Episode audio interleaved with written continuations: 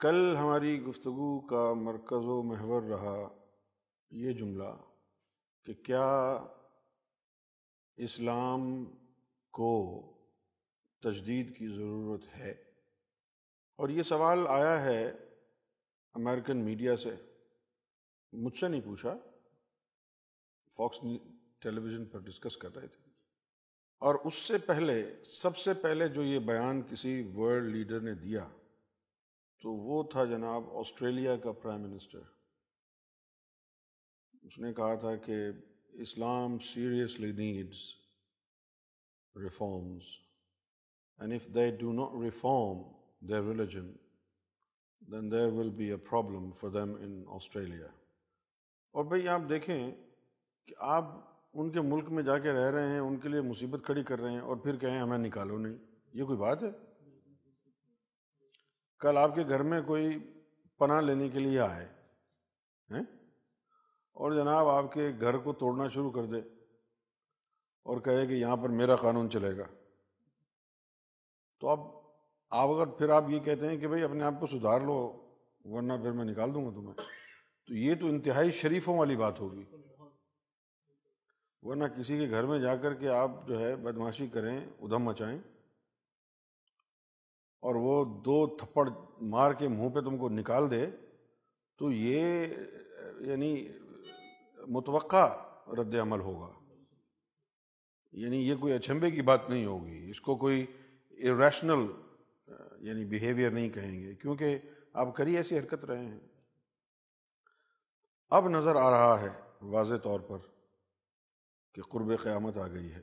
کہ جو کردار ہم پڑھتے تھے، جو کچھ ہونا ہے دیکھتے تھے، وہ اب سامنے نظر آ رہا ہے۔ ایک بات بہت پریشان کر رہی ہے۔ ایک بات بہت پریشان کر رہی ہے۔ سرکار کے ساتھ بیٹھا تھا، تو میں نے نہ جانے کیا سوال کیا اور اس کا سرکار جواب سرکار نے دیا۔ اور اس کے جواب میں دیتے ہوئے بات کہیں اور نکل گئی۔ اور بات کہیں اور نکل گئی تو پھر میں نے ایک اور سوال داغ دیا۔ میں نے یہ پوچھا کہ سرکار، یہ جو آپ کا فرمان ہے کہ امام مہدی کو وہ لوگ پہچانیں گے جن کے دلوں میں نور ہوگا، تو اس سے عملی طور پر کیا مراد ہے؟ پہچان کیسے ہوگی؟ یعنی کیا ہوگا اس کے، جس کے دل میں نور ہوا، اس کو کیا کوئی یعنی الہام آئے گا کہ بھی فلاں ذات امام مہدی ہے، یا اس کو خواب میں دکھایا جائے گا، کیسے اس کو پہچان ہوگی؟ نہیں، یہ تو ایک عام جملہ ہے نا، کہ جس کے دل میں نور ہوگا وہ امام مہدی کو پہچانے گا۔ کیسے پہچانے گا؟ ہے نا یہ ایک بات۔ کیا اس کو کوئی الہام ہوگا کہ جی یہ امام مہدی ہیں؟ یا کوئی فرشتہ آ کے اس کو گائیڈ کرے گا کہ جی یوں؟ تو اس کے جواب میں جو کچھ سرکار نے فرمایا وہ میرے لیے غیر متوقع تھا اور آپ کے لیے بھی غیر متوقع ہوگا۔ لیکن خوشی کی بات یہ ہے اور خوف اس لیے نہیں ہے کہ جو کچھ ہمارے ساتھ ہو چکا ہے غیبت کی صورت میں، اب اس سے زیادہ غیر متوقع بات کیا ہوگی؟ جو کچھ غیبت کی صورت میں ہمارے ساتھ ہو چکا ہے۔ اس سے زیادہ تو کچھ نہیں ہو سکتا۔ جو ہوگا، وہ لوگوں کے لیے ہوگا۔ اور بس بھائی وہی بات ہے، آنکھ جو کچھ دیکھتی ہے، لب پہ آ سکتا نہیں۔ محو حیرت ہوں کہ دنیا کیا سے کیا ہو جائے گی۔ اب وہ جو کیا سے کیا دنیا ہو جائے گی، اس کا تھوڑا سا مزہ آپ بھی چکھ لیں۔ جب کوئی مسلمان ٹی وی پہ آ کے کہتا ہے کہ جی میں دہشت گردی کو ڈیناؤنس کرتا ہوں لا تعلقی کا اظہار کرتا ہوں۔ یہ جو ہے لٹیرے لوگ ہیں، یہ اسلامی یعنی طریقے پر کاربند نہیں ہے تو دل کو تھوڑا سا ڈھارس ملتی ہے کہ جی ہیں کچھ لوگ جو اس بات کو برا سمجھتے ہیں۔ لیکن ایک زمانہ آنے والا ہے کہ جس زمانے میں سنی، بریلوی، طاہر القادری یہ سب لوگ بھی ان کے، ان کو تسلیم کر لیں گے۔ دنیا کا ہر مسلمان ان کو مانے گا۔ اس کی بنیاد ہم نے آج رکھ دی ہے اس گفتگو کے اندر کہ ہم اسلامی شریعت کو جو ہے، وہ، یہ جو اس وقت اسلامی شریعت ہے، اس کو ہم نہیں مانتے۔ آپ کو پتہ نہیں ہے، آج اور کل اور پرسوں کی جو میری گفتگو ہے، وہ آج کے دور کے لیے نہیں ہے۔ یہ آنے والے دور کے لیے ہے۔ ابھی تو آپ دیکھتے ہیں نا کہ بہت سے لوگ، ابھی تو سعودی عرب نے بھی جو ہے دنیا کو منہ دینے کے لیے کولیشن بنا لی ہے کہ جی ہاں جی دہشت گردوں کو مارو۔ پاکستان نے بھی۔ وہ کہتے بھی ہیں کہ یہ دہشت گردی ہے، یہ غلط ہے۔ لیکن جو دور آ رہا ہے، اس دور میں جو کچھ دجال کر کے دکھائے گا لوگوں کے سامنے بڑے بڑے شعبے دکھائے گا۔ جیسے کہ کچھ لوگوں نے بتایا کہ جی تم تو مزار کی بڑی مخالفت کرتے ہو اور ہم کو تو کوئی پریشانی ہوتی ہے تو ہم مزار پہ جاتے ہیں، ہمارے مسائل حل ہو جاتے ہیں۔ امینہ بیگم نے بھی یہ بات مشہور کر دی۔ اب وہ سن کے آپ کو یہ لگے گا، ارے یار، یہ کیا ہوا؟ مزار میں تو کچھ ہے ہی نہیں تو یہ فیض کہاں سے ہوگا پھر یہ خیال آیا کہ شیطانی طاقت سے پتھر سونے کا بن جاتا ہے۔ تو کیا کسی کے کاروبار میں برکت نہیں ہو سکتی؟ استدراج سے، باطلی یعنی باطل طاقتوں سے اگر پتھر سونے کا بن جاتا ہے، چاندی بن جاتی ہے، تو پھر لوگوں کا علاج بھی ہو سکتا ہے۔ اگر آپ یہ سمجھتے ہیں کہ جی حرام طریقے سے، حرام چیز سے کیا علاج ہوگا؟ تو آپ کو میں بتاؤں، بہت سارے کیپسول ایسے ہیں یہاں پر جو سور کی چربی سے بنے ہیں۔ اور اس سے آرام بھی آ جاتا ہے۔ نہیں؟ تو وہ باعث سے پریشانی تھی بات۔ اب ہم پرچار کر رہے ہیں۔ چاند میں تصویر ہے، سرکار گور شاہی امام میں دی ہیں۔ صحیح ہے نا؟ حضر اسود میں تصویر ہے۔ سرکار گور شاہی امام میں دی ذکر لے لو۔ ان کے پاس یعنی تین سو ملین ڈالر کی تو ان کی کمائی ہے۔ صرف ایک فریکشن کی۔ بڑی بڑی حکومتیں ان سے ٹکرانے سے پہلے کترا رہی ہیں۔ کوئی ان کے خلاف بھرپور کارروائی نہیں کرنا چاہ رہا۔ اور کل جب انہوں نے شعبے بازی دکھائی، ظاہر ہے جس کو وہ کرامت کہیں گے۔ تو عام مسلمان تو انہیں کو امام مہدی سمجھ لے گا۔ لوگ ہاتھ بھی چومیں گے، ان کے پاؤں بھی، پاؤں پر بھی ان کے سر رکھ دیں گے۔ یہاں تک کہ سجدہ کرنے لگیں گے ان کو۔ تو جتنے بھی دنیا کے مسلمان ہیں، وہ سب تو ان کو مان لیں گے۔ مسایہ فاؤنڈیشن انٹرنیشنل کا ایک گروپ رہ جائے گا تن تنہا۔ جو ان کو مانے گا نہیں۔ اور باقی دنیا کے جتنے بھی مسلمان ہوں گے وہ ہمارے دشمن ہو جائیں گے۔ ہمارے خلاف ہوں گے۔ اور ہمیں مارنے کی کوشش کریں گے۔ کربلا کے اندر جو خوف تھا،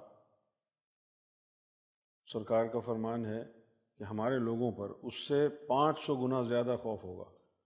اور ہمارے حافظ ندیم صدیقی کا فرمان ہے، دنیا میں رسم شبیری ایک روز یہی دوہرائیں گے۔ اس وقت پتہ نہیں تھا کیا کہہ رہے ہیں ہم۔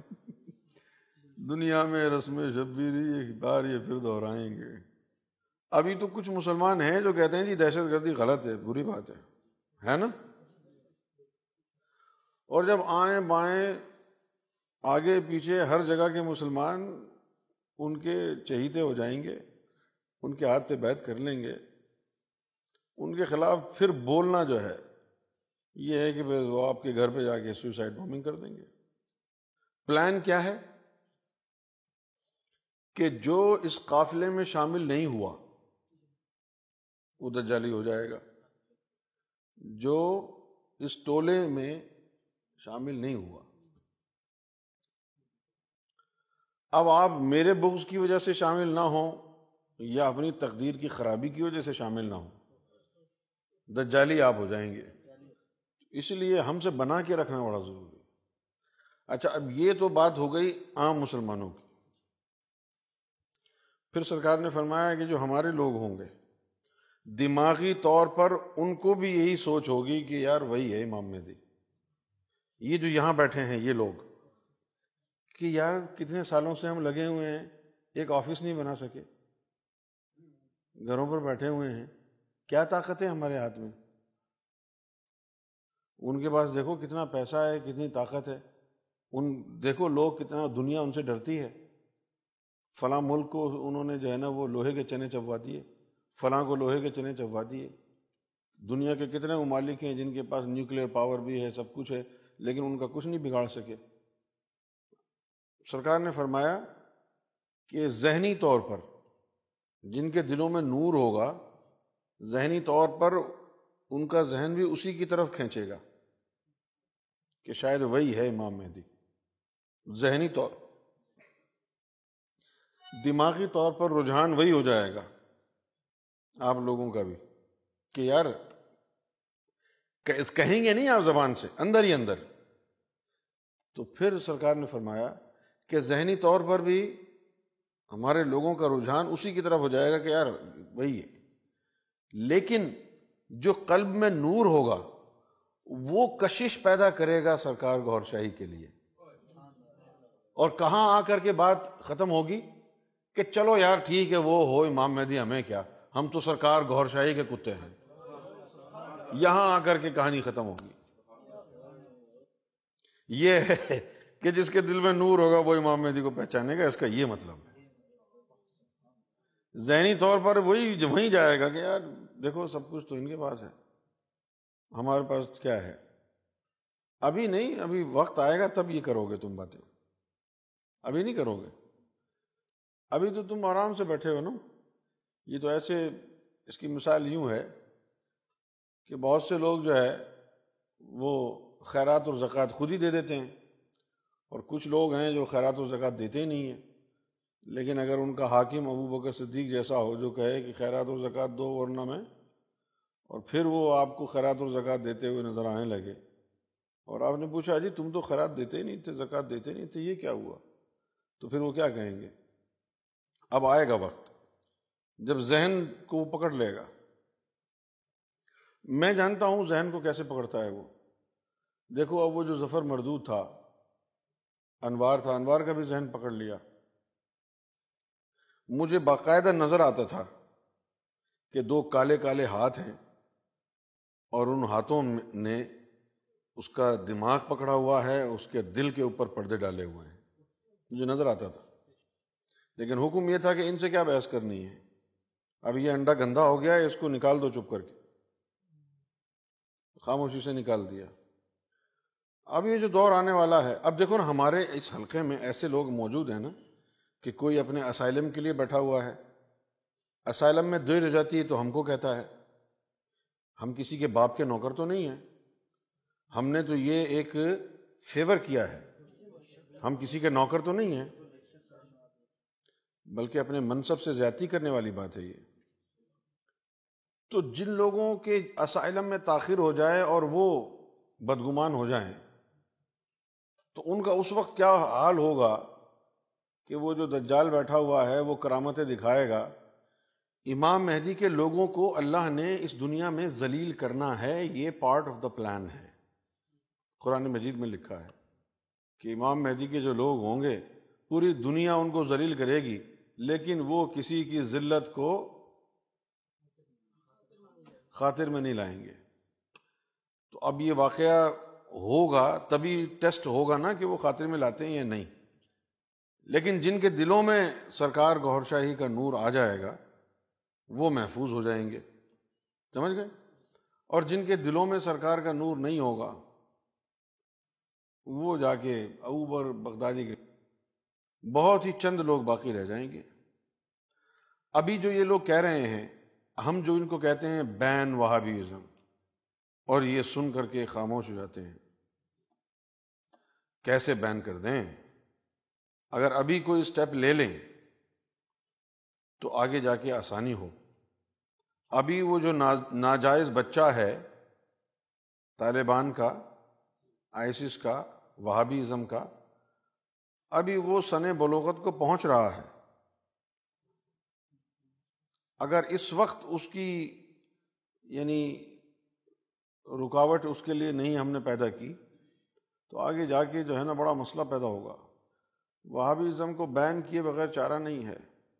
پروویژنس پیدا کرنی ہوں گی اپنے اپنے قانون میں۔ اور یہ پروویژن ہو سکتی ہے چونکہ وہابیزم سے ہمارے ملک کی سیکیورٹی کو خطرہ ہے۔ ہم اپنا ملک نہیں گنوانا چاہتے۔ لہٰذا ہم اس چیز کو بین کر رہے ہیں۔ کوئی بھی چیز جو نیشنل سیکیورٹی کے لیے مسئلہ پیدا کر دے، آپ اس کو بین کر سکتے ہیں۔ ہر ملک کے کانسٹیٹیوشن میں یہ بات موجود ہے۔ خاص طور پر تو جو امریکہ کا قانون ہے وہ یہ کہتا ہے کہ ہم نے امریکہ کو پروٹیکٹ کرنا ہے inside America and outside America inside America protect کرنے کے لیے ایف بی آئی ہے آؤٹ سائڈ امریکہ پروٹیکٹ کرنے کے لیے سی آئی ہے۔ لیکن یہ جو سیاستدان بیٹھے ہوئے ہیں، جو پاور میں آتے ہیں، ان کو کون سمجھائے جا کے؟ آج میں نے ایک آرٹیکل پڑھا، ایک عربی کا۔ بڑے فخر سے اس نے کہا۔ کہ آئیسس کو صرف سعودی عربیہ ڈیفیٹ کر سکتی ہے۔ اور اس نے اس کے بعد جو آرگومنٹ دیا ہے، وہ کیا ہے پوچھیے وہ کہتا ہے کہ بھائی آئیسس اس لیے غلط ہے کیونکہ وہ کنگ سلمان کو اپنا امیر المومنین نہیں مانتے ہیں۔ اور وہ اول الامر ہیں اللہ کی طرف سے کنگ سلیمان۔ لہذا وہ ناجائز کر رہے ہیں۔ سعودی عرب جو ہے، اپنے مذہبی حلقوں کو کہہ کے اور اپنی فورس استعمال کر کے ان سے بیعت کرائے گا اور ان کو راغب کرے گا۔ تو وہ آئسس ختم ہوگی۔ کیونکہ پوری دنیا کے مسلمانوں پر ایک ہی حاکم ہو سکتا ہے۔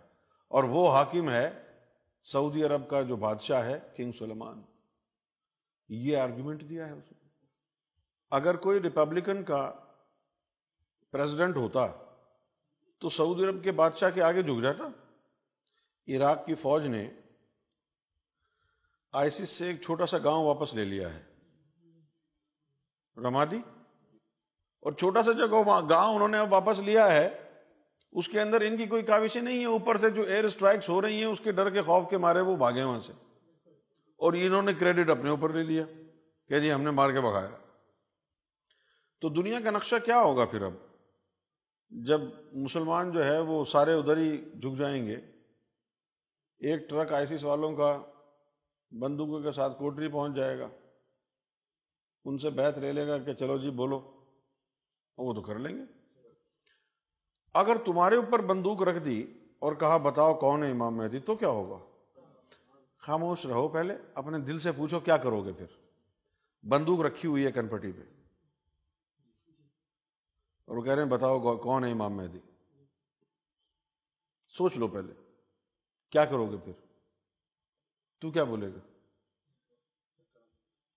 تجھے معلوم ہے کہ اگر تو نے یہ کہا کہ سرکار گور شاہ امام مہدی ہیں تو پھر جو ہے وہ تجھے مار دیں گے۔ پھر بھی بولے گا۔ واقعی؟ وعدہ؟ چل ہاں یہ تو ہے، لیکن وہ جو سین جو ہوگا نا، وہ بڑا خطرناک ہوگا۔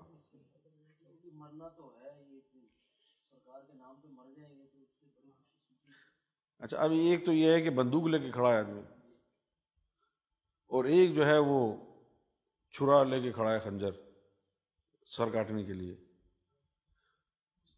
تو ہو سکتا ہے جو بندوق سے مارنے والے ہوں، ان لوگوں کو کم خوف آئے۔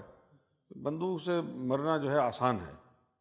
لیکن یہ جو سر کاٹنے والا، اس کے اندر آدمی تھوڑا جو ہے وہ کہے گا، یار، بندوق سے مار دو نا پلیز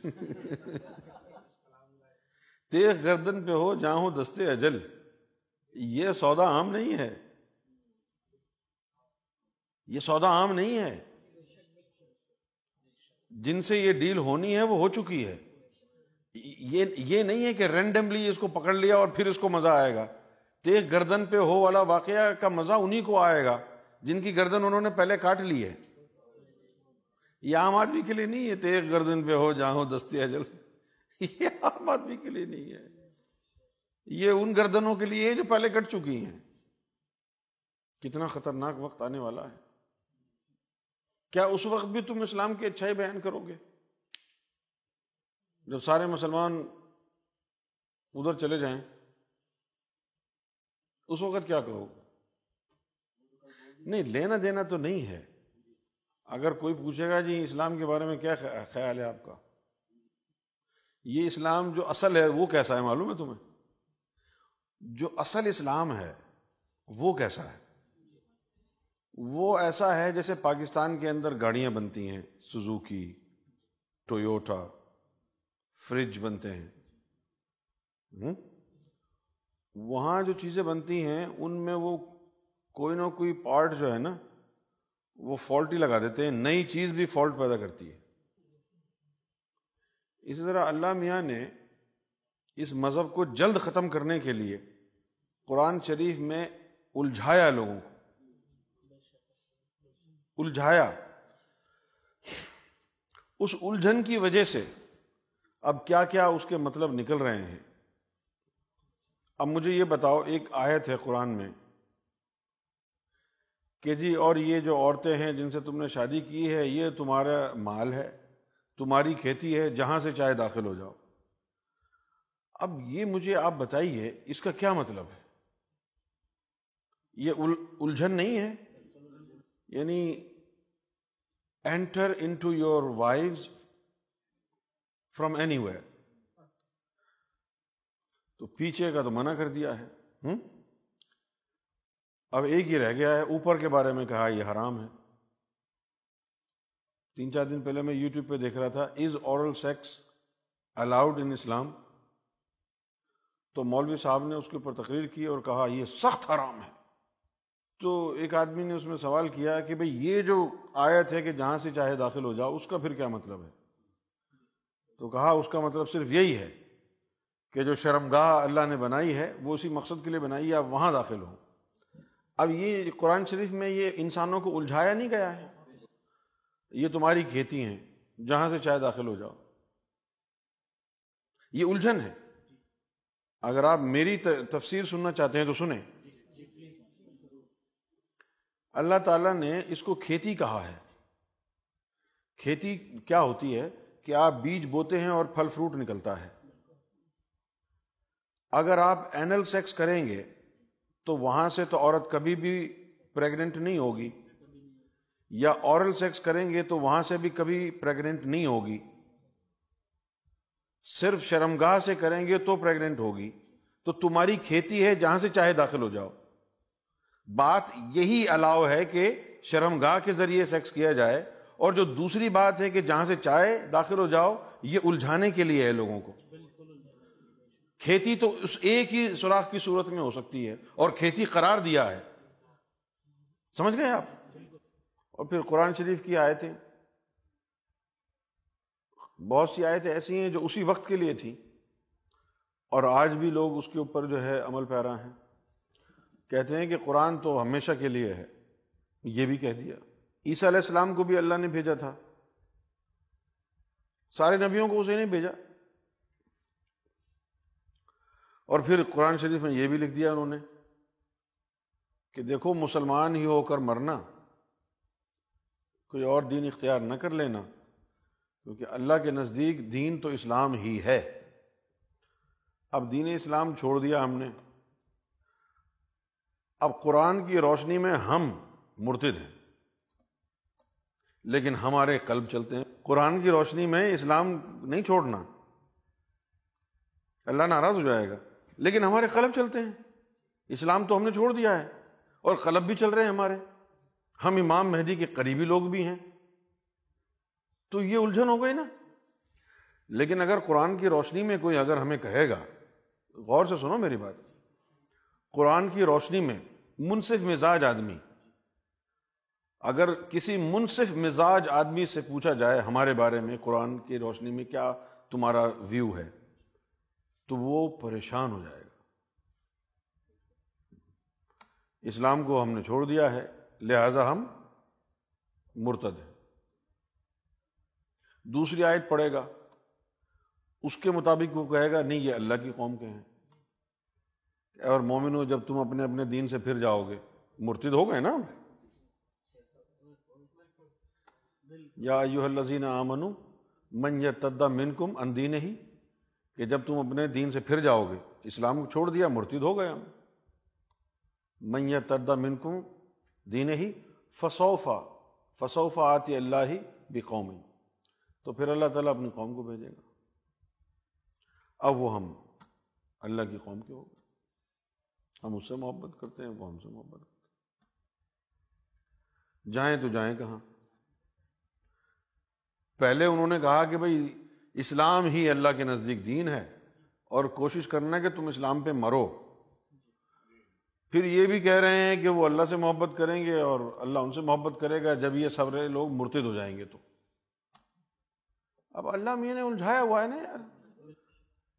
اور پھر شروع میں کیا لکھا ہوا ہے؟ کہ الف لام میم، ذالک الکتاب لار بفی یہ جو کتاب ہے شخص پاک ہے۔ الفاظ کا کھیل ہے یہ۔ اب چونکہ یہ کتابی صورت میں تو اس وقت تھی نہیں ہے۔ لہٰذا اللہ میاں کی نظر میں یہ بات نہیں تھی کہ اگر یہ کتابی صورت میں آ جائے گی تو لوگ اس کو سمجھ بیٹھیں گے۔ وہ تو الف لامیم کی طرف اشارہ تھا۔ لیکن کتابی صورت میں الف لامیم ہے نہیں۔ کتابی صورت میں یہ ہے، لہذا لوگ اس کو سمجھ گئے۔ اہ دن سرات المستقیم۔ ایا کا نابدو و ایا کا نستعین۔ تیری عبادت کرتے ہیں، تجھے سے مدد مانگتے ہیں۔ بات واضح نہیں ہے۔ وہابیوں نے کہا جی اللہ سے ہی مدد مانگنی ہے، اللہ کی پوجا کرنی ہے۔ یا رسول اللہ المدد مت کہو، یا غوث المدد مت کہو، یا علی مدد مت کہو۔ یہ سب کچھ کیوں ہوا ہے؟ اللہ میاں نے الجھایا ہے نا آپ لوگوں کو۔ سوال یہ پیدا ہوتا ہے، کیا رب کو زیو دیتا ہے کہ وہ انسانوں کو الجھائے اور ان کا دین برباد کر دے؟ کیا رب کو یہ تو کام شیطان کا ہے؟ یہ کام تو شیطان کا ہے۔ آپ نے دین کو الجھا دیا۔ جو انتہائی دیانت داری کے ساتھ، اخلاص کے ساتھ دین پر عمل پیرا ہیں، وہ آپ کی باتوں میں الجھ کر نہ جانے کیا کیا کر رہے ہیں۔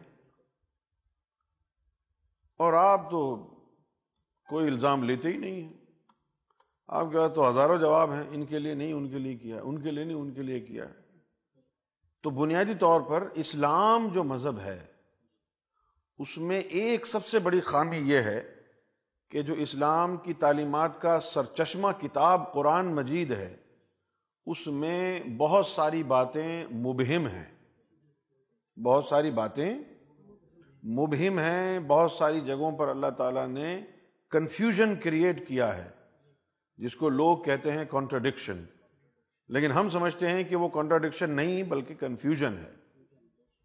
کہ آدمی کیا کرے، کیا نہ کرے۔ اب وہ وہابیزم والا جو اسلام تھا، اب وہ دور رہ گیا۔ اب میں تو اصل اسلام سے متنفر ہو گیا ہوں۔ بھائی وہابیوں کا جو اسلام ہے، وہ تو ہے ہی پلیت۔ لیکن یہ جو اوریجنل اسلام ہے، کون سا دودھ کا دھلا ہوا ہے؟ اس نے دین نے مرنا تھا قائم ہونے والا دین تو دین حنیف ہے۔ اس نے تو مرنا ہی تھا۔ اتنا طاقتور دین ہوتا تو عمر جیسے کتے کو ضرورت نہیں ہوتی، حضور کے آگے بولے۔ اور جناب، حضرت علی کی شجاعت کا بھی بانڈا پھوٹ گیا۔ یہ حضرت علی کیا حلیم بنانے گئے ہوئے تھے اس وقت؟ جب عمر نے گستاخی کی تھی۔ ہاں؟ یہ چلغوزے چھیل رہے تھے یہ۔ یہ شیوں سے کوئی پوچھے، عمر بن خطاب کو تو گالیاں دے رہے ہو تم کہ انہوں نے تلوار اٹھا لی۔ حضرت علی کہاں تھے؟ چلغوزے بیچ رہے تھے کیا؟ ان کی شجاعت کہاں گئی؟ مارا کیوں نہیں اس کو؟ حضرت علی کہاں چلے گئے تھے اس وقت؟ ہاں بیوی کو بھی مارا انہوں نے۔ حاملہ تھی، بیوی کو بھی مارا، آگ بھی لے کے پہنچ گئے۔ آرام سے بیٹھے وہ یہ کہیں گے جی وہ اللہ کے لیے لڑتے تھے صرف۔ حضور پاک کے لیے تھوڑی لڑ سکتے ہیں وہ۔ اللہ کے لیے، اپنے نفس کے لیے نہیں۔ اللہ۔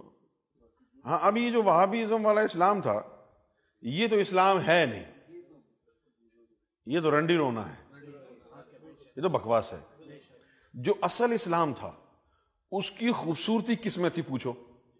اس کی خوبصورتی اس میں تھی کہ جو قرآن کو رد کرے اور محمد کو اپنا قبلہ و کعبہ بنائے۔ اگر یہ اسلام ہے تو سچا ہے۔ اور جو لگ گیا نا قرآن کے پیچھے، وہ گیا، کنوں سے گیا۔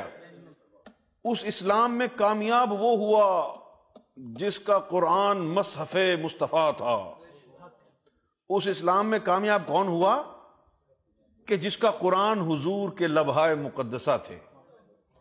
جس کا قرآن حضور کی چشمہائے مقدسہ تھے۔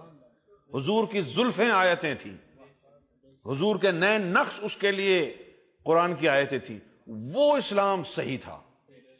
اور جس اسلام میں حضور کی جگہ یہ قرآن آ گیا اعوذ باللہ من الشیطان الرجیم، بسم اللہ الرحمن الرحیم۔ اس کی یدلی بھی کثیرا و یادی بھی کثیرا۔ اس میں کیا ہے؟ کامیاب وہ ہوتے ہیں جنہوں نے حضور کا دامن پکڑا۔ اور ناکام وہ ہوئے، گمراہ وہ ہوئے جنہوں نے اس کتاب کو۔ ایک واقعہ سرکار نے بیان کیا، ایک مزار کا۔ مزار پر ہیں۔ تو قرآن شریف کی یعنی تلاوت کر۔ اب جب اٹھنے لگے اٹھنے لگے تو سچویشن یہ ہو گئی کہ قرآن مجید کا اگر ادب ملوز خاطر رکھیں تو جو بزرگوں کی قبر ہے، اس کی طرف پیٹ ہوتی ہے۔ اور اگر اس بزرگ کی قبر کا ملوز ادب ملوز خاطر رکھیں تو قرآن شریف کی طرف پیٹ ہوتی ہے، تو اب کیا کریں؟ تو پھر فرمایا کہ آواز آئی کہ بزرگ کی جو قبر ہے نا، اس کا ادب ملوز خاطر رکھنا ہے ہم نے۔ کیونکہ اس کے سینے پہ نوری قرآن ہے اور یہ تو سیاہی سے لکھا ہوا۔ سمجھ گئے؟ اور جس جس آدمی کے سینے میں وہ نوری قرآن آ گیا نا، اس نے اس قرآن کو پڑھنے سے منع کیا۔ اگر آپ مجھ سے پوچھیں گے تو میں کیا کہوں گا؟ کہ بھائی، آپ قرآن شریف پڑھنے سے بہتر ہے کہ کوئی ڈائجسٹ پڑھ لیں ڈائجسٹ پڑھ کے آپ گمراہ نہیں ہوں گے۔ یہ قرآن شریف پڑھ گیا تو آپ کا دماغ گھوم جائے گا۔ بلکہ مجد ثانی مجد علیہ ثانی جو ہے، اللہ تعالیٰ ان کو بہت خوش رکھے۔ بڑے آرام سے انہوں نے کہا جی قرآن ان لوگوں کے پڑھنے کے لیے نہیں ہے جن کے نفس ناپاک ہیں۔ مبتدی کو چاہیے کہ ذکر کرے منتحی کو چاہیے کہ قرآن پڑھے۔ اب یہ انہوں نے تجدید کی۔ لیکن دم نہیں تھا کہ بول دیں یہ تجدید ہے۔ لوگوں نے سمجھا ان کا اپنا اوپینین ہے یہ۔ کیوں کہا کہ بھائی مبتدی قرآن شریف کو ہاتھ نہ لگائے ناپاک ہے؟ انہوں نے کہا جب تک نفس ناپاک ہے قرآن کو ہاتھ نہیں لگاؤ۔ مجھے ثانی نے کہا ہاں۔ پتہ نہیں نفس کیا سمجھا دے گا تجھے؟ اس کا کیا مطلب ہے؟ اس کا کیا مطلب ہے؟ جس طرح وہ ہم نے کہا کہ بھائی اللہ نے فرمایا کہ یہ عورتیں تمہارے لیے کھیتی ہیں جہاں سے چاہے داخل ہو تو آدمی کے اندر نفس ہوتا ہے وہ کہتا ہے جتنے بھی سوراخ کے سامنے گھس جاؤ۔ لیکن جب نفس اور قلب پاک ہو جائے تو پھر جو ہے نا قلب سمجھاتا ہے کہ کھیتی سے مراد ہے ریزلٹ پروڈیوسنگ ٹھیک ہے نا؟ یعنی یہ ایک ایگریکلچر کی مثال دی ہے اللہ تعالیٰ نے، کہ یہاں زمین میں بیج بویا تو یہاں سے پھل نکلے گا۔ تو عورت پریگنٹ تبھی ہوگی نا جب آپ اس کی شرمگاہ سے اس کے ساتھ ملیں گے۔ منہ سے مل لیں یا پیچھے سے مل لیں تو اس سے تو رزلٹ پروڈیوس نہیں ہوگا۔ لہٰذا وہ بات صرف آگے کے لیے ہے، پیچھے کے لیے نہیں ہے۔ وہ اب الجھایا اللہ نے جہاں سے چاہے جاؤ۔ یعنی یہ ایسا ہو گیا کہ کمرے میں دروازہ ایک ہی ہے۔ اچھا اب کمرے میں دروازہ ایک ہے اور میں یہ کہوں، عمران، اس کمرے میں جہاں سے تیرا جی چاہے جاؤ۔ تو لا محالہ آپ کیا کریں گے؟ بار بار اسی دروازے سے باہر جائیں گے۔ لوگ بولیں گے، یار اللہ میں نے تو کہا تھا جہاں سے مرضی چلے جاؤ۔ تو بولے گا، اس کے کا دروازہ ہے تو دکھا بات ساری یہ ہے۔ مجد الفسانی نے جو اس میں آ کے لوگوں کو سمجھایا تو یہ نہیں بتایا کہ بھئی یہ یہ جو ہے نا وہ کہانی ہے۔ وہ یہ کہہ دیا انہوں نے کہ مبتدی کو چاہیے کہ ذکر کرے منتحی کو چاہیے قرآن شریف پڑھے۔ کہ قرآن ان لوگوں کے پڑھنے کے لیے جن نہیں ہے جن کے نفس ابھی جو ہے نا ناپاک ہیں، کتے ہیں۔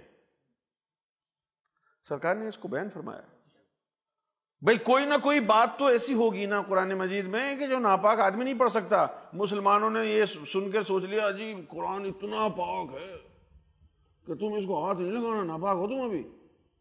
یہ نہیں سوچا کہ نفس کی موجودگی کے اندر اتنا خطرناک ہے کہ تیرا دین تباہ کر دے گا۔ صرف پاکی تک رہے۔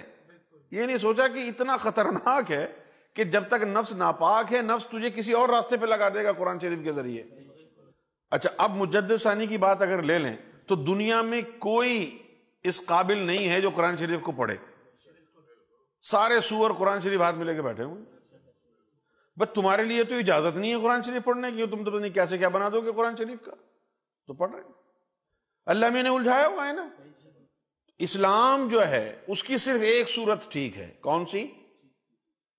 پوچھئے۔ جس میں فیض اور علم کا سرچشمہ محمد کی ذات ہو، قرآن نہ ہو۔ اور قرآن ہے بھی نہیں۔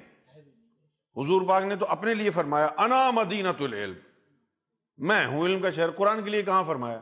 یہ مسلمانوں نے جو ہے نا قرآن شریف کو علم کا سرچشمہ بنا دیا۔ حالانکہ حضور کی نظر میں قرآن شریف ہے نہیں۔ اگر ہوتا تو حضور پاک صلی اللہ علیہ وسلم اس کو خود کتابی شکل دیتے۔ یہ تو پتہ نہیں کیوں کی کہنے پر یہ جمع کر دیا۔ میرے بس میں نہیں رہا اب کہ میں کس کس چیز کو ڈیفینڈ کروں۔ کیونکہ جو کچھ باتیں ٹویٹر پر ہو رہی ہیں، میرے بس میں نہیں ہے کہ میں ہر چیز کو ڈیفینڈ نہیں کر سکتا۔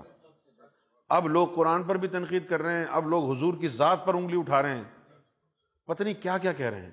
اب تو لوگ یہ کہہ رہے ہیں کہ تمہارا نبی بھی پیڈو فائل تھا۔ اس طرح کی باتیں کر رہے ہیں۔ تو میں تو بالکل اس معاملے میں نہیں پڑھنا چاہتا۔ یہاں تو حضور کی ذات پر حرف آ رہا ہے۔